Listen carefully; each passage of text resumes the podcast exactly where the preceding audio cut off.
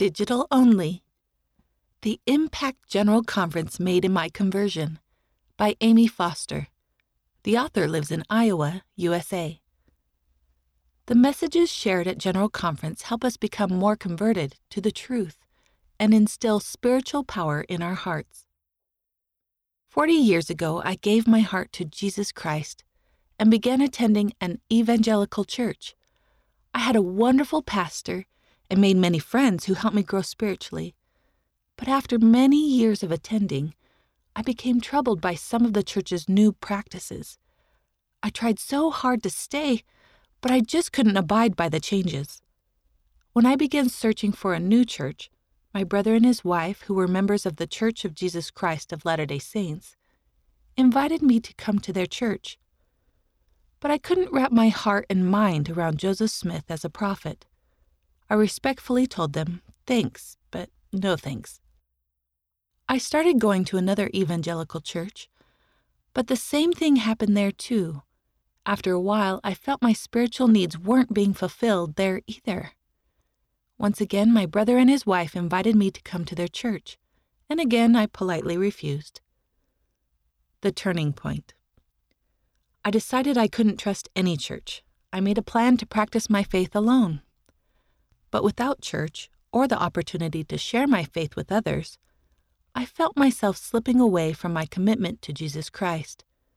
I started doubting what I had believed for 30 years. That was the turning point for me. I looked to the only option I seemed to have left and finally told my brother and his wife that I wanted to go to church with them. I was skeptical at first, but I will never forget that first Sunday I attended with them. My heart swelled throughout sacrament meeting, as we discussed the New Testament in Sunday school, and again when we sang beautiful music together in Relief Society, and I loved the way people interacted with such love and compassion. I felt at home. Searching for answers. I continued going to church, but after praying and searching for almost two years, I still had many questions for the Lord and wasn't ready to be baptized. Then, in October 2012, I decided to watch General Conference to find my answers. Both Saturday sessions greatly touched my heart, and I decided to watch the Sunday morning session in the church building. Even though there was hardly anyone there, I felt distinct peace about my decision to be in the chapel. I could feel my heart softening. I was so hungry for truth. President Henry B. Eyring, second counselor in the first presidency, shared a beautiful message that I will never forget. He spoke of Joseph Smith's prayer in Liberty Jail when he cried out, O God, where art thou? And where is the pavilion that covereth thy hiding place? President Eyring compared Joseph's feeling to what I had felt. Many of us, in moments of personal anguish, feel that God is far from us God is never hidden, yet sometimes we are, covered by a pavilion of motivations that draw us away from God and make Him seem distant and inaccessible. Our feelings of separation from God will diminish as we become more childlike before Him. It will help us recognize this truth God is close to us and aware of us and never hides from His faithful children. As President Eyring shared this message about receiving God's love and His will, I heard a message from the Spirit in my mind. It was two simple words Be baptized.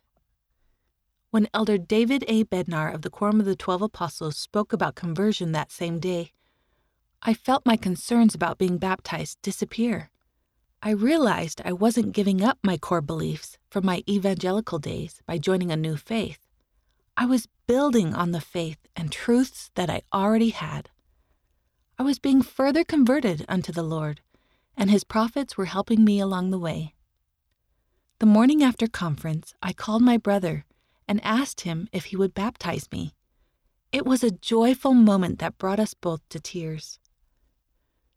General Conference has answers for us.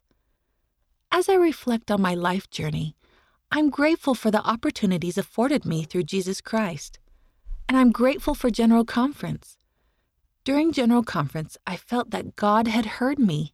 He answered my questions, addressed my fears, and loved me through the words of his prophets. I know that each General Conference has a message straight from the Lord that is personally tailored to you and what you're going through. As we listen to the prophets with a willingness to accept God's message for us, we will hear Him. We will receive answers to our prayers and answers to our questions. We will find that the Lord speaks, and we will become more and more converted unto Him. You can submit your own article, ideas, or feedback at liahona.churchofjesuschrist.org. We can't wait to hear from you. End of the article, read by Rena Nelson.